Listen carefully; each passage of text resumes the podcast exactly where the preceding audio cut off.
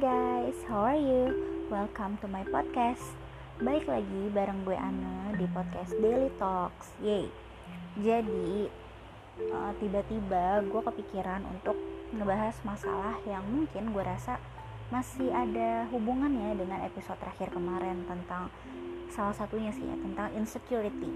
Jadi di podcast hari ini gue tuh mau ngebahas tentang menjadi diri sendiri well gini uh, semenjak ada pandemi covid-19 ini siapa sih yang udah mulai lumutan badannya udah butuh krim bat udah butuh masas udah butuh salon dan lain-lainnya butuh ngemol butuh nongski dan lain-lainnya. Sampai gue sendiri sebagai seorang penderita klinomania yang cenderung nempel buat sama kasur tuh gue sampai ngerasa aduh ini badan gue lumutan gak ya? Nih nih aduh sampai sampai pengen nangis gitu saking gue stresnya gitu. Saking uh, apa ya berasanya tuh kayak gue nggak mau rebahan tapi gue dipaksa untuk rebahan. Jujur deh kalau biasanya kan gue memang rebahan karena memang karena gue ingin gitu ya karena gue pengen. Tapi kali ini tuh gue bener-bener rebahan sampai bener-bener bosen gitu. Parah sih emang dan untuk sekarang sih gue cuma bisa berharap semoga pandemi ini bisa cepet selesai dan kita semua bisa beraktivitas kembali seperti semula gitu. Karena gue juga bosen study from home terus kayaknya materinya kayak agak lebih susah terserap ke otak gue dan maunya tiduran mulu kalau ada kelas online. Oke jangan dicontoh. Oke ngomongin soal menjadi diri sendiri untuk di era sekarang nih ya berapa banyak sih dari kita gitu yang semakin kita dewasa semakin kita bertambah usia gitu ya itu kita semakin susah banget untuk bisa menentukan pilihan. Karena ngerasanya kayak semakin kecil aja gitu kemungkinan-kemungkinan yang akan terjadi atau peluang-peluang yang bisa kita dapatkan atau semakin sedikit aja gitu pilihan yang bisa kita pilih gitu kayak yang tadi gue bilang banyak hal yang bisa menjadi masalah. Di mana kita punya pilihan dan peluang yang sangat sedikit untuk bisa kita ambil yang sesuai dengan apa yang kita pengen gitu. Apa yang sesuai dengan passion kita gitu. Apa yang memang menjadi panggilan kita untuk kita kerjakan untuk kita pilih gitu dan kita ambil. Dan of course untuk kita jalani ke depannya. Dan soal menjadi diri sendiri gitu ya mungkin ini uh, topik yang buat beberapa orang kayak ah nggak penting nih asli gitu. Gue mah hidup ngikutin arus aja udah ke mana arus akan membawaku gitu. Tapi kalau gue tidak terima kasih Ferguso hidup tidak semudah itu gitu. Karena semakin gue dewasa yang yang gue dapatkan adalah memang uh, kita akan semakin sulit untuk memilih dan menentukan apa yang mau kita pilih, kita jalani dan apa yang akan kita ambil untuk ke depannya. Either itu untuk jangka waktu pendek ataupun panjang gitu. Tapi di sisi lain gue juga selalu percaya kalau kita harus menjadi manusia atau kita harus bisa hidup untuk melawan arus gitu. Contohnya kayak kalian sadar gak sih kayak semenjak ada pandemi ini tuh kita menjadi lebih apa ya menjadi lebih kreatif. Entah yang perempuan yang cewek-cewek atau cowok-cowok yang gabut main TikTok atau mungkin ada juga yang uh, lihat-lihat TikTok cuma buat lihat-lihat resep simple yang bisa lo coba. Itu tuh secara nggak langsung ya kita tuh melakukan self improvement atau peningkatan diri untuk menjadi lebih baik gitu loh. Ya nggak sih? Biar mungkin nanti setelah kita udah bisa ngumpul lagi udah bisa nongkrong lagi gibah bareng ngobrol bareng FGD secara langsung focus group discussion hashtag gibah secara elit gitu. Tapi tapi dengan face to face kita ketemu. Kalian bisa ada sesuatu yang bisa kalian share ke teman-teman kayak eh gue kemarin tuh waktu di rumah aja gue belajar masak nih sekarang gue udah bisa ini ini ini ini. Gue udah bisa gini gini gini. Gue uh, suka handicraft gue udah bisa bikin ini ini ini gitu. Nanti secara nggak langsung tuh kalian mengalami self improvement yang baik dan yang pastinya positif gitu ya. Dan kalau untuk gue sendiri semakin lama gue di rumah gue semakin berpikir gue harus ngelakuin apa yang kira-kira gue suka gitu. Tapi jujur gue bukan tipikal perempuan yang suka masak tapi bisa tapi nggak passion aja gitu atau gue berpikir kayak ya gak mungkin dong cuman masak gitu selain gue kuliah online ya. Pasti ada hal lain yang bisa gue lakuin nih. Terus setelah gue mengingat-ingat lagi gue mencari inspirasi nih kayak ada yang belum selesai tapi harus gue lakukan gitu untuk kebaikan gue dan juga mungkin bisa memberikan efek positif buat orang-orang yang kenal gue atau yang ada di sekitar gue gitu. Dan akhirnya gue memutuskan untuk mempelajari tarot. Oke, jadi sekarang secara tidak langsung gue bisa dengan uh, bangga mengklaim kalau selain gue bisa face reading gue juga bisa tarot. Oke. Iklan yang tersembunyi enggak deh bercanda. Tapi lo pasti bingung kan kayak apaan sih lo no nggak jelas banget ngomongin menjadi diri sendiri kok larinya ke tarot. Oh iya karena gue sangat amat yakin gitu kalau perjalanan hidup atau life journey orang-orang itu pasti kayak beda. Dan tarot adalah salah satu bukti perjalanan hidup gue gitu. Kenapa? Karena gue itu sebenarnya pengen banget belajar tarot tuh dari umur 14 tahun which is udah 6 tahun yang lalu gitu kan. Tapi kayak baru kesampaian itu sekarang gitu. Karena memang mungkin gue berpikir ya secara uh, di sisi positif itu dulu gue masih ABG gue masih bocah gitu kan. Yang susah itu sebenarnya adalah gimana caranya kita bisa menafsirkan atau mengartikan tarot itu sendiri gitu. Tapi gue tidak membuka sesi ramalan karena gue juga tidak ingin mendahului Tuhan gitu ya. Jadi gue hanya ingin menjadikan tarot itu sebagai media gue supaya gue tidak terlalu capek untuk mengeluarkan energi ekstra ketika ada orang yang berkonsultasi sama gue gitu aja sebenarnya. Dan kenapa gue bilang salah satu bentuk self improvement gue ketika uh, eh, COVID-19 ini gue belajar tarot adalah yang pertama gue bisa secara tidak langsung gue mengasah skill gue lagi selain face reading sekarang gue bisa tarot reading gitu. Itu kan sebuah peningkatan menurut gue. Gak tau menurut kalian. Dan yang kedua adalah uh, secara tidak langsung itu juga melatih uh, apa ya communication skill gue gitu. Karena ketika ada orang konsultasi baik itu secara online ataupun langsung gitu ya by appointment itu mengharuskan gue untuk membaca karakter mereka dari apa yang gue lihat dari entah dari wajah langsung dari foto ataupun dari kartu. Dan itu membuat gue harus melatih skill komunikasi karena sangat amat penting ketika gue mengkomunikasikan atau menyampaikan apa yang gue lihat, apa yang gue rasakan kepada klien gue secara jujur tanpa membuat mereka merasa terbebani dengan apa yang gue katakan gitu karena memang uh, apa pun yang ada di kartu, apa pun yang gue lihat, entah dari foto atau apa, gue harus sampaikan walaupun itu pahit, walaupun itu tidak sesuai ekspektasi mereka gitu. Karena jujur aja, kadang gue masih uh, kaget gitu. Kalau misalkan klien gue nanya apa tapi ternyata kartunya yang keluar apa. Dan itu malah uh, kalau ditarik garis benangnya memang garis benang garis merahnya sorry. Kalau ditarik garis merahnya di dihubungin gitu itu relate gitu. Ya makanya gue harus bisa berkomunikasi secara baik tanpa menyinggung ataupun membebani klien gue gitu. Itu kalau versi gue. Dan balik lagi soal menjadi diri sendiri ya.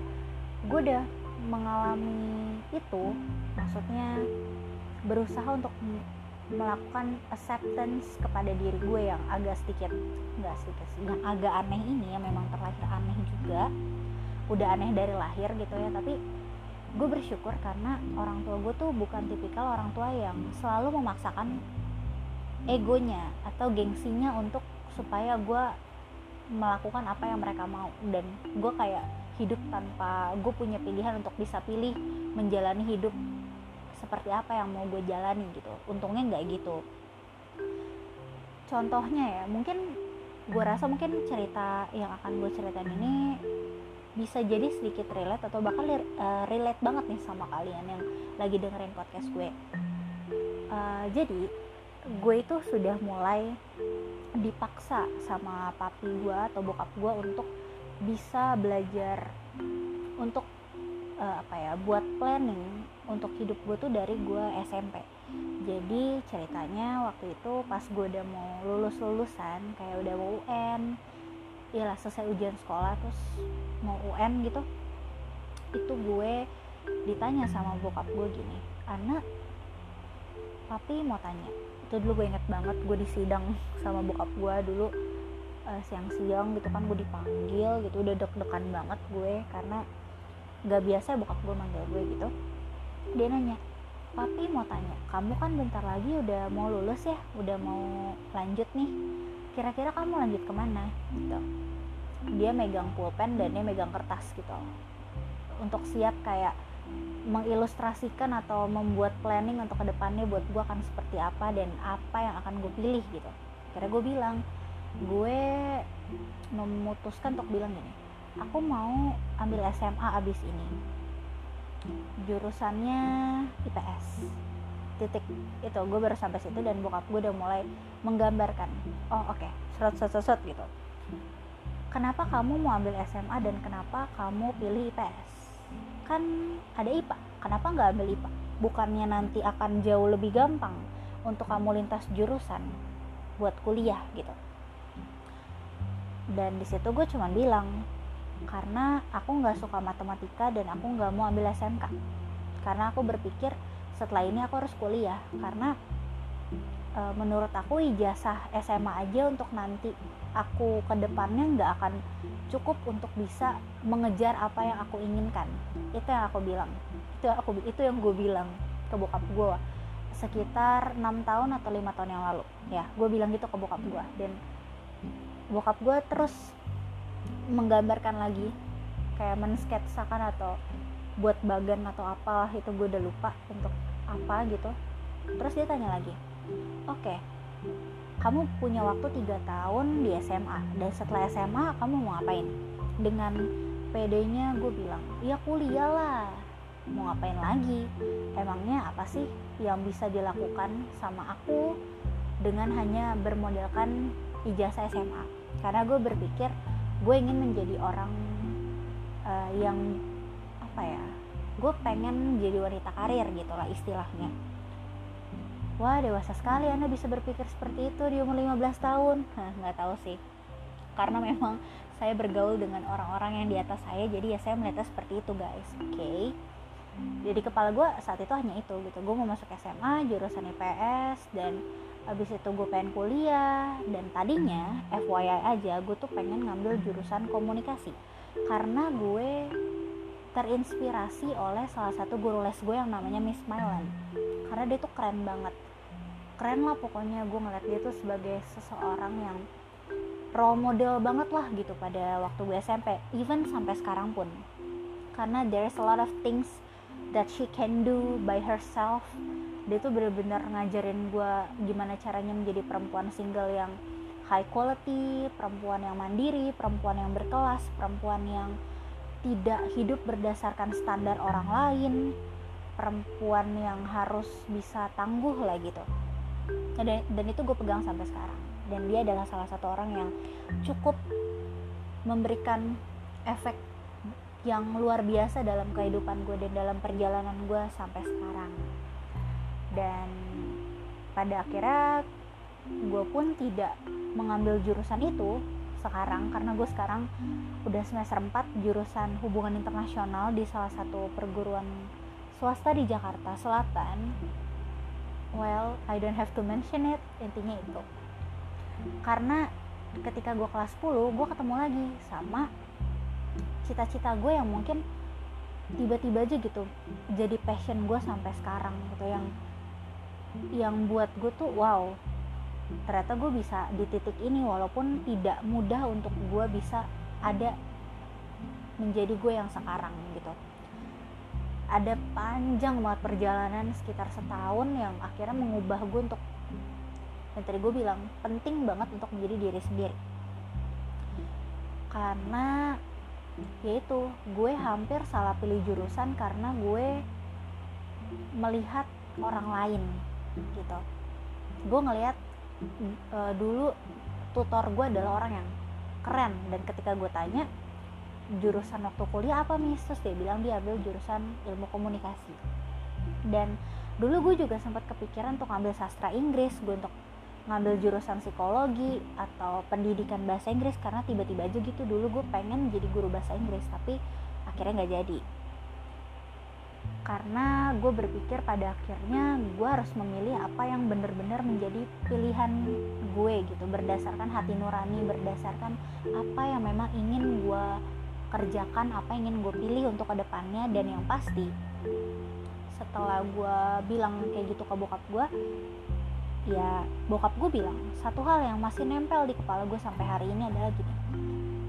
Oke tujuan papi tanya kamu begini papi cuma mau tahu aja apa sih yang ada di pikiran anak papi yang masih 15 tahun sekarang apakah akan sama dengan lima tahun lagi ketika papi tanya hal yang sama sama kamu? Di situ gue masih diem karena gue nggak ngerti. Dan bokap gue bilang gini pokoknya apa pun yang anda mau pilih apa pun yang mau anda ambil jurusan apa pun mau SMA SMK nanti mau kuliah ambil apa jurusan apa kuliah di mana papi nggak bisa memaksa kamu untuk ikut sama apa yang papi pengen. Tapi satu hal yang harus kamu tahu papi akan selalu dukung dan support kamu apa pun pilihan kamu selama itu baik selama itu kamu suka selama itu tidak aneh-aneh papi akan dukung dan satu lagi yang harus kamu tahu ketika kamu sudah menentukan apa yang kamu pilih jangan sekali-kali kamu berhenti di tengah jalan atau putar balik. Karena there is no change. Gak ada kesempatan untuk putar balik. Pilihan kamu cuma dua. Bener-bener berhenti total atau kamu lanjutin sampai selesai. Karena kita itu hidup bukan soal gimana caranya kita bisa hidup sesuai dengan harus banget gitu. Apa yang kita pengen itu yang terjadi tuh enggak. Atau apa sih yang akan terjadi selanjutnya tuh bukan kayak ketika gak sesuai sama apa yang kamu planningin apa yang kamu pikirkan apa yang kamu rencanakan terus kamu berhenti. Tapi sebenarnya hidup itu adalah tentang memilih dan memperjuangkan apa pun itu. Karena ketika kamu ngedapetin sesuatu ketika kamu ingin survive sama pilihan kamu yang kamu lakukan adalah you have to fight for it. Kamu harus memperjuangkan apa yang udah kamu pilih. Karena ya itu hidup itu tentang ikhlas memperjuangkan disiplin dan tanggung jawab sama apa yang udah kamu pilih. Karena nggak akan pernah ada putar balik ketika kamu ngerasa kamu gagal atau kamu salah menentukan pilihan. Makanya sebelum kamu memilih sebelum kamu uh, ngomong think twice pikirin lagi pikirin baik-baik karena hal-hal kayak gini mungkin kelihatannya simple dan nggak begitu penting tapi efeknya akan sangat berjangka panjang dan papi nggak mau anak papi ada pada pilihan yang salah yang dia buat sendiri tanpa pertimbangan yang matang itu kata bokap gue wah luar biasa sekali. Tapi emang itu yang masih gue inget banget sampai hari ini so that's why sampai hari ini gue terus akan bilang sama orang-orang yang curhat sama gue entah soal mereka ngerasa fakta dalam hidupnya mereka bingung mau pilih apa mereka ngerasa terjebak dalam situasi yang mereka buat sendiri gue akan bilang lo nggak akan bisa ngumpet lo nggak akan bisa menghindari itu. Tapi yang harus lo lakukan adalah lo harus memperjuangkan apa yang udah lo mulai lo harus menyelesaikan apa yang belum selesai dan udah pasti menyelesaikan apa yang udah lo mulai gitu ya. Dan perjuangin aja.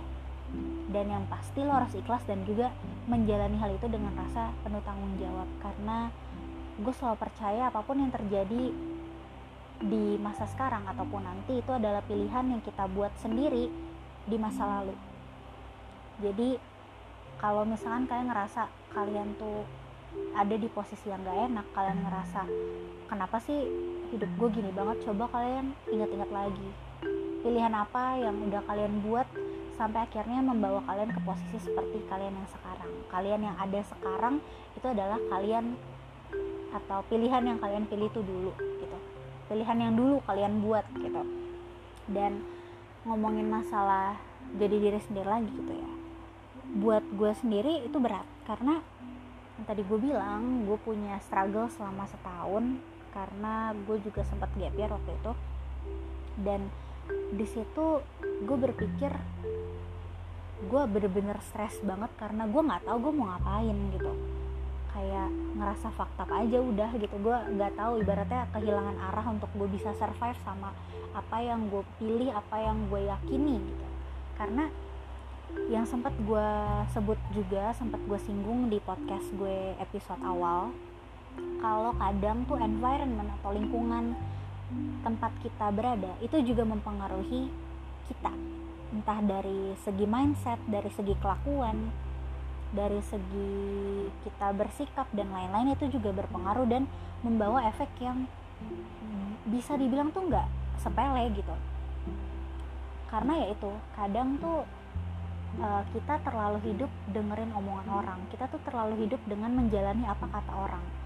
Contohnya kita berusaha untuk menyenangkan orang lain padahal kita tahu kita tuh hidup tujuan utama kita hidup tuh bukan untuk selalu menyenangkan orang lain gitu loh.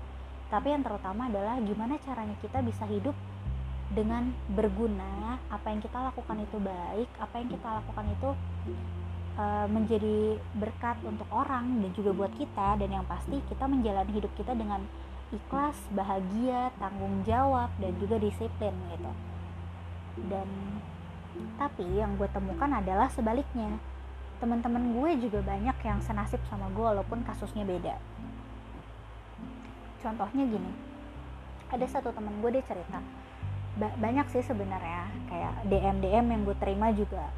Kayak banyak yang nanya Ci kemarin aku udah denger podcast kamu terus aku tuh jadi berpikir lagi kayaknya aku selama ini belum memahami diri aku deh aku belum ngerti diri aku deh. Terus ada juga yang bilang iya nah gue juga bingung nih kok kayak ada yang salah gitu tapi apa ya gitu dari hidup gue itu apa gitu. Dan satu-satu jawaban gue yang akan sering kalian dengar kalau misalkan kalian menanyakan hal yang sama adalah karena rasa nggak enak kalian sama orang lain. Rasa nggak enakan gitu.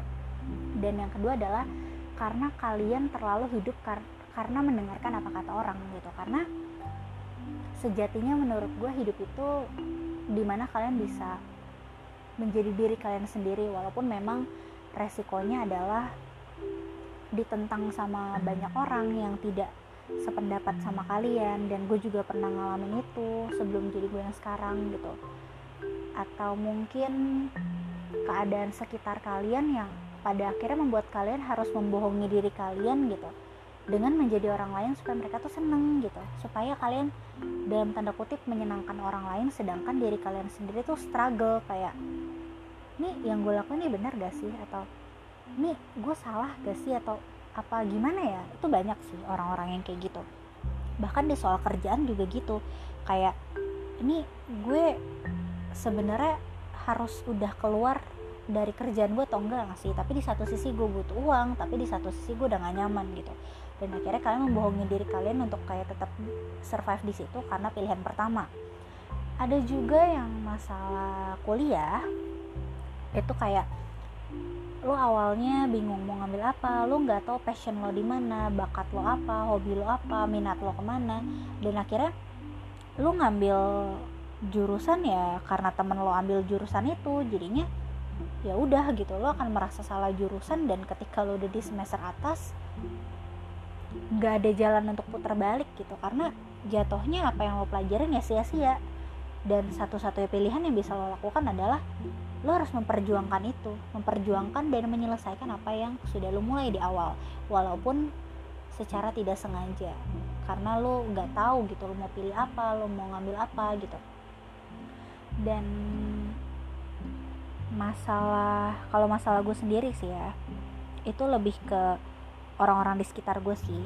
Kayak gue ketika gue mulai menerima diri gue dengan segala keanehan yang gue miliki kayak yang tadi gue bilang kayak kalau cewek-cewek pada umumnya belajar masak dari resep-resep di TikTok ikutan giveaway Instagram dan lain-lainnya gue malah belajar tarot di tengah pandemi ini. Karena gue merasa kalau itu adalah panggilan yang Tuhan kasih buat gue gitu memang untuk menolong orang lain untuk memberikan uh, solusi untuk memberikan apa ya pencerahan sedikit lah buat orang-orang yang memang membutuhkan. Dengan cara ya cerita sama gue atau uh, minta saran dan lain-lainnya gitu.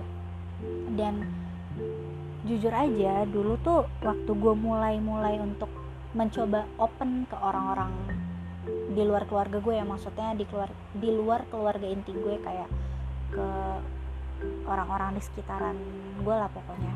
Gue nggak bisa sebut respon mereka yang pertama ditujukan ke gue adalah oh gue diteriakin secara nggak langsung ya.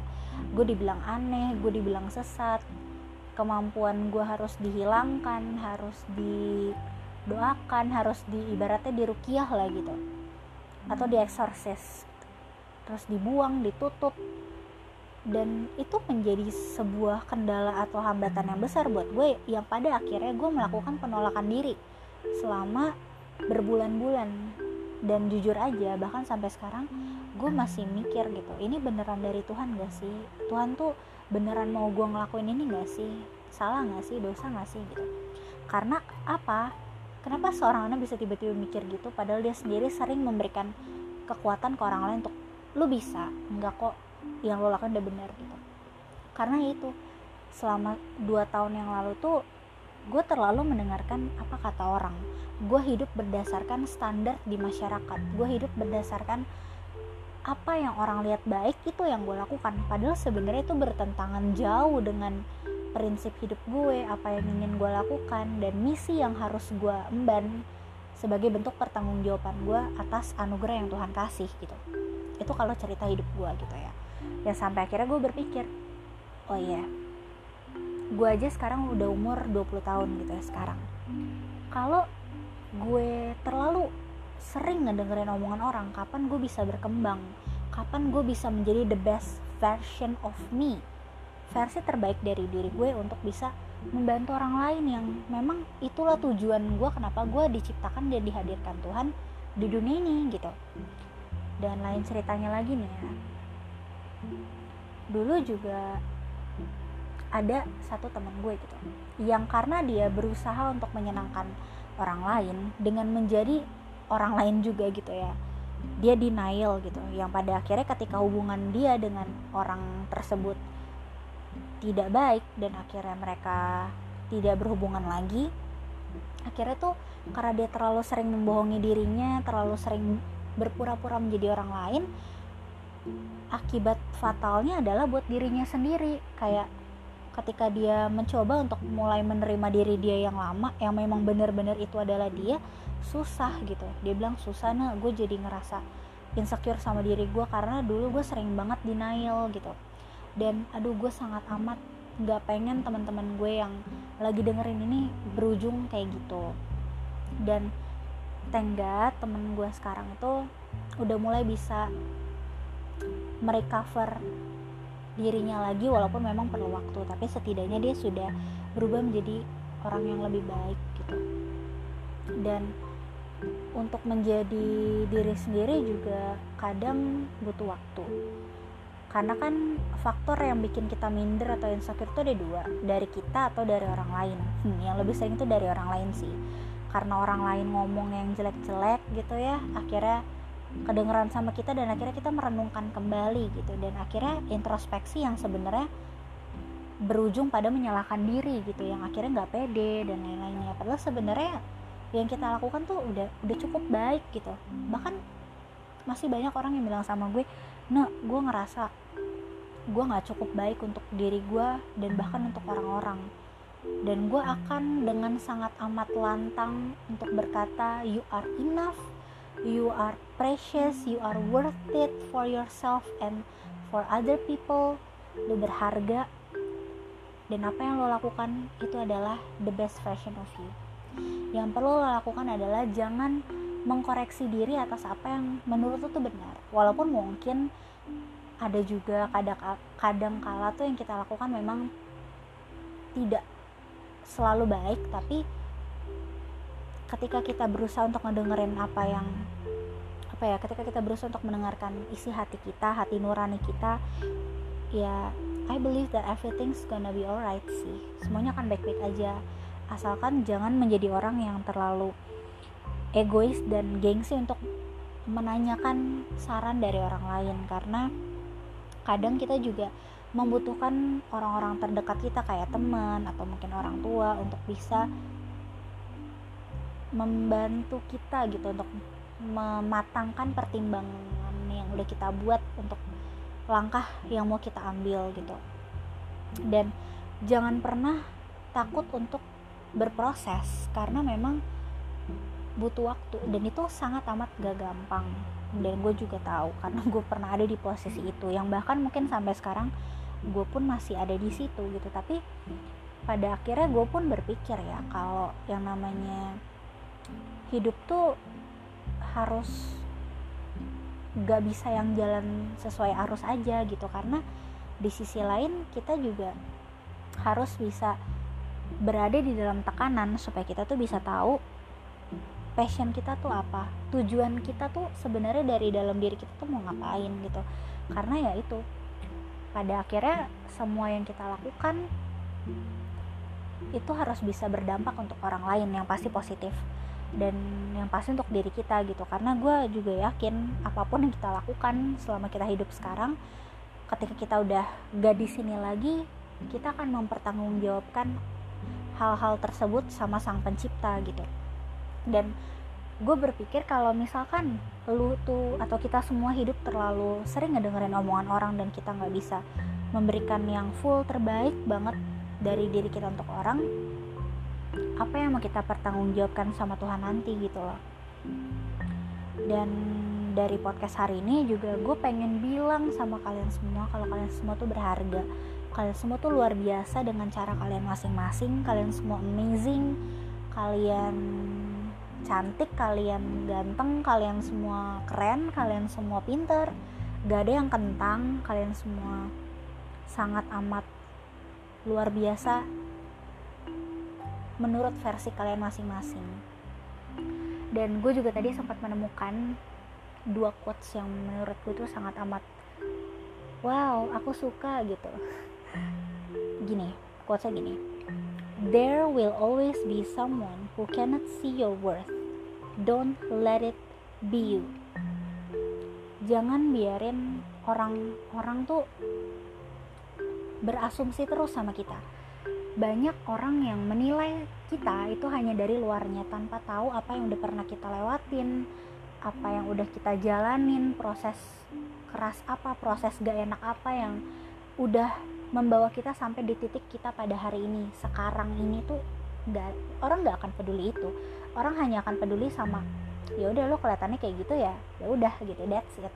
Tapi yang terpenting untuk sekarang adalah kalau misalkan kalian ini lagi ngerasa buntu kalian nggak tahu kalian mau ngapain kalian belum tahu nih mau pilih jurusan apa buat teman-teman yang masih SMA atau teman-teman yang ada di tempat kerja yang udah ngerasa nggak nyaman tapi bingung mau ngapain coba kalian refresh lagi kalian flashback lagi ke beberapa tahun atau beberapa bulan sebelum sekarang pasti ada beberapa planning yang apa ya yang belum selesai gitu yang harus kalian selesaikan. Dan gue pun kalau ngomongin soal jurusan ya gue pun juga sebelum gue ada di titik gue sekarang ini saat ini gue ada di semester 4 di jurusan yang bener-bener gue pengenin dari dari hampir lima tahun yang lalu dari 2015 itu dari hal yang gue pengenin banget gue pengen ngambil HI dan untuk ada di gue sekarang aja tuh susah gitu loh jujur. Karena gue melewati proses di mana orang-orang mengunderestimate gue. Dan bahkan sampai hari ini pun mereka nanya anak kamu ngambil jurusan apa? Hubungan internasional. Emang mau dagang emang mau bisnis internasional? Padahal HI itu nggak cuma sekedar bisnis aja gitu. There's a lot of things yang bisa dipelajarin. Dan gue pun yakin kalian juga gitu. Di jurusan kalian masing-masing ada nilai plus minusnya gitu. Dan karena gue menjalani sesuai passion gue jadi ya seberat apa pun gue akan tetap merasa baik-baik aja gitu. Ada juga yang underestimate emang kamu pinter bahasa Inggris ya? Berani-beranian ngambil HI ada juga yang kayak gitu. Atau kalau masalah keindomian gue ada juga yang bilang kamu sesat lah aneh lah itu sampai sekarang juga ada gitu. Tapi ya itu prinsip gue mulai hari ini adalah gue nggak mau hidup dari dengerin apa kata orang. Toh mereka nggak tahu proses apa yang udah gue lewatin apa yang udah gue alamin sampai gue ada di titik di mana gue berdiri hari ini saat ini di momen sekarang.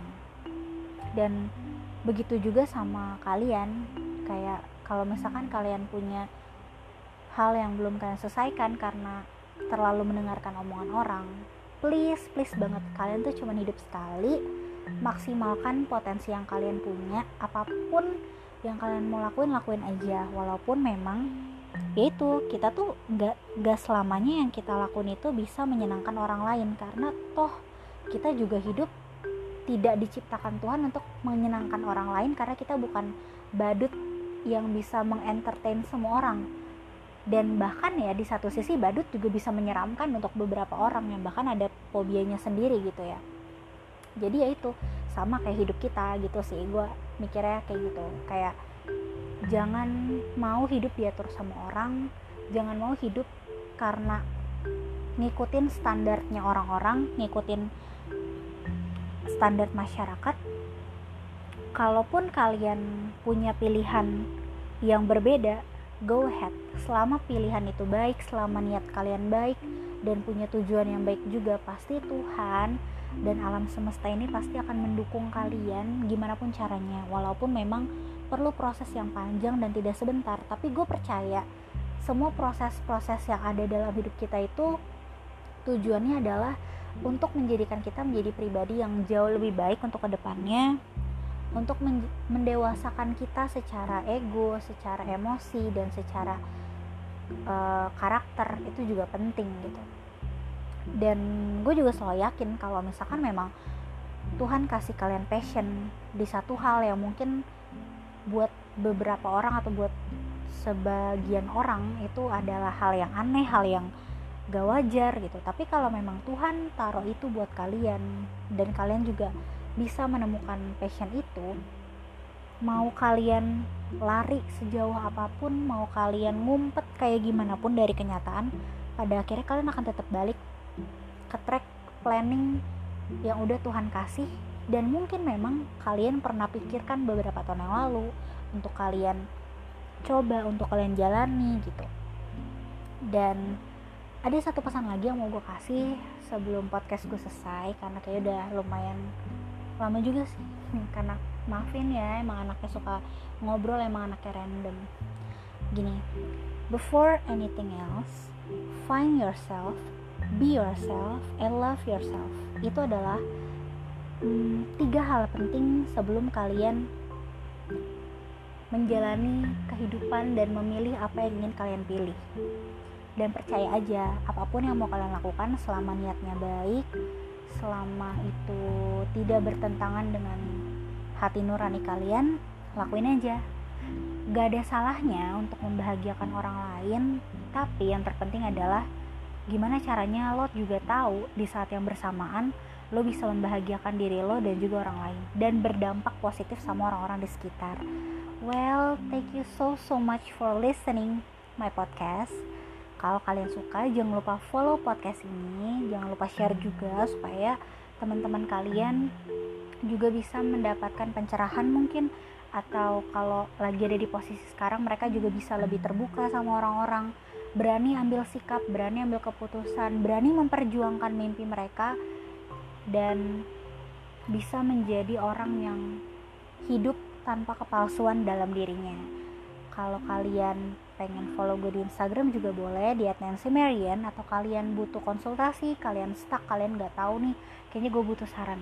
Kayaknya gue butuh untuk tahu karakter gue, gue butuh tahu kira-kira apa yang harus gue yakini atau untuk memantapkan pilihan kalian kalian juga bisa chat gue di @readyourface.id karena di situ gue tiap hari buka slot untuk orang-orang buat kalian yang mau konsultasi atau kalau kalian mau cerita sama gue the door is open for you guys. So gue rasa segitu dulu aja podcast hari ini.